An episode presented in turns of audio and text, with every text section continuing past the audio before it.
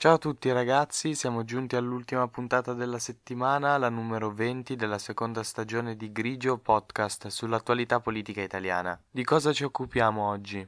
Andiamo a vedere i dati che hanno comunicato l'Istat e l'Eurostat per quanto riguarda l'inflazione a gennaio sia nel nostro paese che nell'Eurozona. Io sono Mirko D'Antuono e questo è Grigio,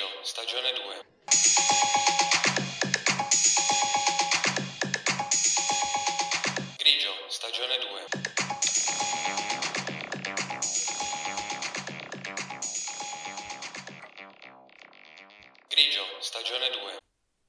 Come sappiamo, il principale motivo dell'aumento dei prezzi che c'è stato dall'inizio dell'anno scorso è stato l'aumento del costo medio dell'energia. Essendo questo costo medio diminuito nell'ultimo mese, anche l'inflazione è diminuita a gennaio, come testimoniano i dati trasmessi mercoledì mattina da Istat e da Eurostat. Andiamo a vedere un po' più da vicino questi numeri. In Italia l'aumento medio dei prezzi è stato del 10,1% rispetto al gennaio del 2022 e dello 0,2% rispetto al mese precedente. Questo perché è un dato positivo perché a dicembre l'aumento medio era stato dell'11,6%. Per spiegarci in maniera ancora più concreta, immaginate che a inizio 2022, quindi nel gennaio del 2022, stavate comprando un prodotto che costava 10 euro. Se oggi tornate a comprare quello stesso prodotto, ne dovrete spendere 11,1. All'interno dell'Eurozona c'è stato comunque un rallentamento anche se un po' meno evidente. I prezzi sono aumentati dell'8,5% rispetto al gennaio del 2022 e si sono ridotti dello 0,4% rispetto al mese precedente. Il dato anche qui è positivo perché a dicembre l'aumento era stato del 9,2%. Bisogna però fare attenzione, non significa che i prezzi attualmente stanno diminuendo, significa che quella percentuale che esprime di quanto i prezzi stanno aumentando annualmente sta crescendo a un ritmo meno intenso rispetto al periodo precedente, ma sta comunque crescendo, quindi i prezzi stanno comunque aumentando, semplicemente a un ritmo un po' più basso rispetto ai mesi scorsi. Per comprendere ancora meglio la situazione dobbiamo introdurre un altro termine, ovvero inflazione di fondo, un dato che si ottiene togliendo dall'inflazione complessiva, quella di cui abbiamo parlato prima, quella componente a livello di prezzi meno stabile che è data da due mercati in particolare, dove i prezzi tendono a salire abbastanza all'improvviso o comunque non c'è un andamento molto stabile, che sono il mercato dell'energia e il mercato dei beni alimentari. Quindi se noi andiamo a vedere a gennaio l'inflazione di fondo, per l'Italia è cresciuta dal 5,8% al 6%, per l'Eurozona dal 6,9% al 7%. Abbiamo introdotto questo concetto perché ci fa capire che gli aumenti dei prezzi sono radicati nell'economia, quindi non dipendono più soltanto dal rincaro dell'energia. A questo punto si aprono due scenari possibili come spiegazione a questa situazione. O l'economia va molto bene, quindi c'è una grande domanda dei consumatori perché c'è fiducia e c'è volontà di spendere e quindi le aziende non riescono a produrre quanto servirebbe. Oppure un'altra spiegazione meno positiva di questa è che per le aziende è diventato semplicemente molto più costoso produrre, a prescindere però dall'aumento del costo dell'energia, per esempio per la carenza o per i rincari delle materie prime.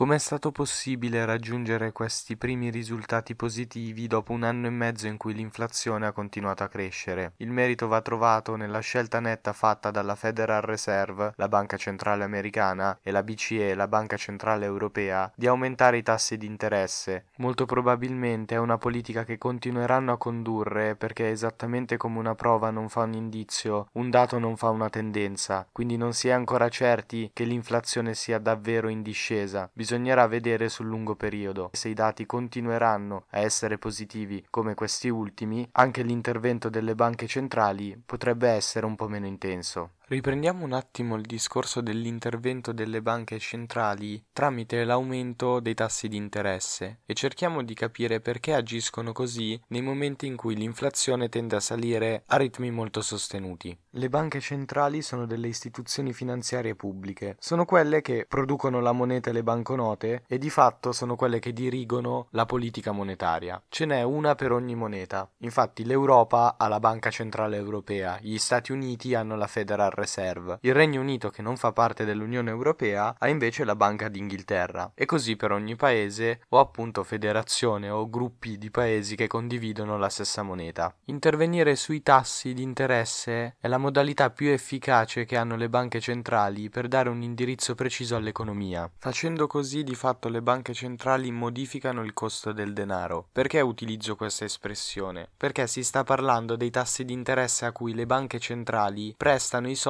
alle altre banche. In realtà si interviene sui tassi di interesse anche quando si cerca di stimolare l'economia. In quel caso però si tende ad abbassarli, perché così facendo si invoglia ad esempio a chiedere denaro in prestito per comprare cose o investire. Banalmente più persone comprano case e quindi ci sarà più bisogno di operai che le costruiscono o le mettono a posto. È come se a quel punto la banca centrale aprisse un po' di più i rubinetti e quindi scorresse più denaro e quindi più possibilità di spesa per le persone. Attualmente invece si sta agendo al contrario. Come abbiamo detto prima, le banche centrali è da un po' di mesi che stanno aumentando i tassi di interesse. Questo perché l'obiettivo è proprio l'opposto di quando invece si abbassano questi tassi, ovvero tentare di frenare una crescita troppo intensa dell'economia. Nel gergo tecnico si definisce questa economia come surriscaldata. Come abbiamo detto prima quando abbiamo presentato i due possibili scenari, l'economia surriscaldata corrisponde a quella in cui le persone vogliono consumare molto di più di quanto in realtà poi venga prodotto. E per le leggi del mercato, quando la domanda supera di molto l'offerta, la conseguenza è l'aumento dei prezzi e l'aumento dell'inflazione. Quindi al contrario della situazione in cui la banca centrale abbassa i tassi di interesse, in una situazione in cui vengono alzati è più costoso chiedere un mutuo, un finanziamento per fare degli investimenti come comprare casa o qualsiasi altro tipo di investimento economico. E si fa così perché? Perché così facendo di fatto viene un po' frenata l'economia, perché appunto gli investimenti magari vengono rimandati a momenti in cui è un po' più favorevole farli. Si compra in generale di meno, si spende di meno e i prezzi dovrebbero tendere ad abbassarsi. Come sempre succede, agire in una maniera netta ha anche dei rischi.